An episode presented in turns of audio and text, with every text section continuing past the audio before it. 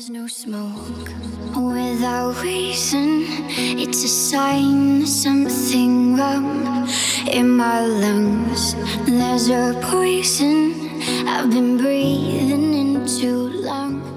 Hey guys，各位同学，大家早上好，我是瑶瑶老师，欢迎来到今天的英语口语每日养成每日一句 Express to Impress。Today we are going to learn a new expression。今天的话呢，教给大家一个新的表达，叫做嘘，小声点儿。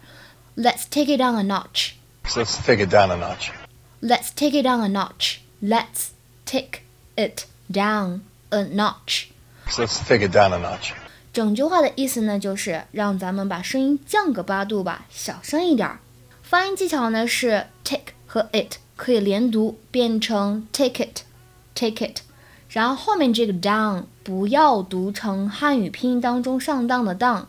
因为呢，它当中包含了一个双元音 ow down down，这样读是对的。He tricked him, Jay. What is the penalty? Gloria, they're 0 and 6. Let's take it down a notch. 整句话当中呢，有这样一个词，值得我们来注意学习一下。notch，它在口语当中呢，经常是用来表示 level 或者 degree 这样一个意思，程度、等级。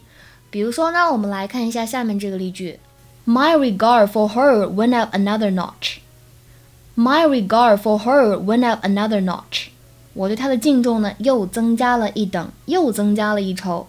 生活当中呢，当你想让别人小声一点儿，其实更口语的表达是 shush，表示什么意思呢？就是嘘嘘这个意思。哎，类似于汉语拼音当中的嘘，小声点儿。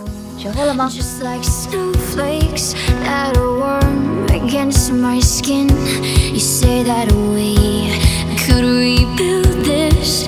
Know where to begin.